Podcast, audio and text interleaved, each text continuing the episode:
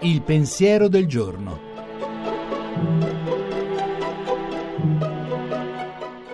In studio Gianni Valente, redattore dell'agenzia Fides.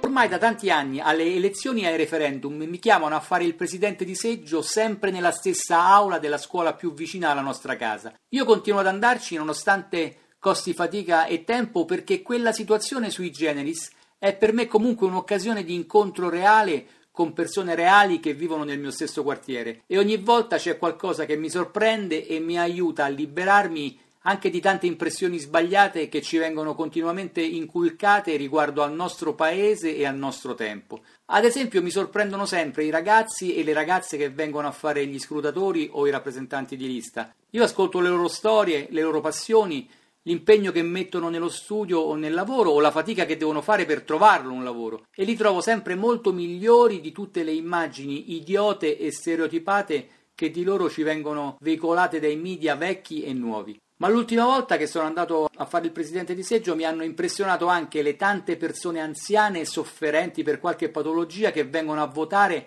magari con fatica, portando con dignità fino alla cabina elettorale le proprie fragilità e le malattie che le appesantiscono. Così esprimono un senso civile che resiste a tutti i tradimenti della politica e nello stesso tempo, anche in quel contatto di pochi istanti, si percepisce che in alcuni di loro c'è una forza singolare, autentica, c'è la luce di quelli che vanno avanti abbracciando la realtà del proprio limite e così, senza neanche saperlo, smascherano la falsità del pensiero dominante descritto tante volte con sguardo critico anche da Papa Francesco quel pensiero che vorrebbe oscurare tutto ciò che appare come imperfetto e malmesso, perché inadeguato allo stile di vita imposto dalla cultura del piacere e del divertimento.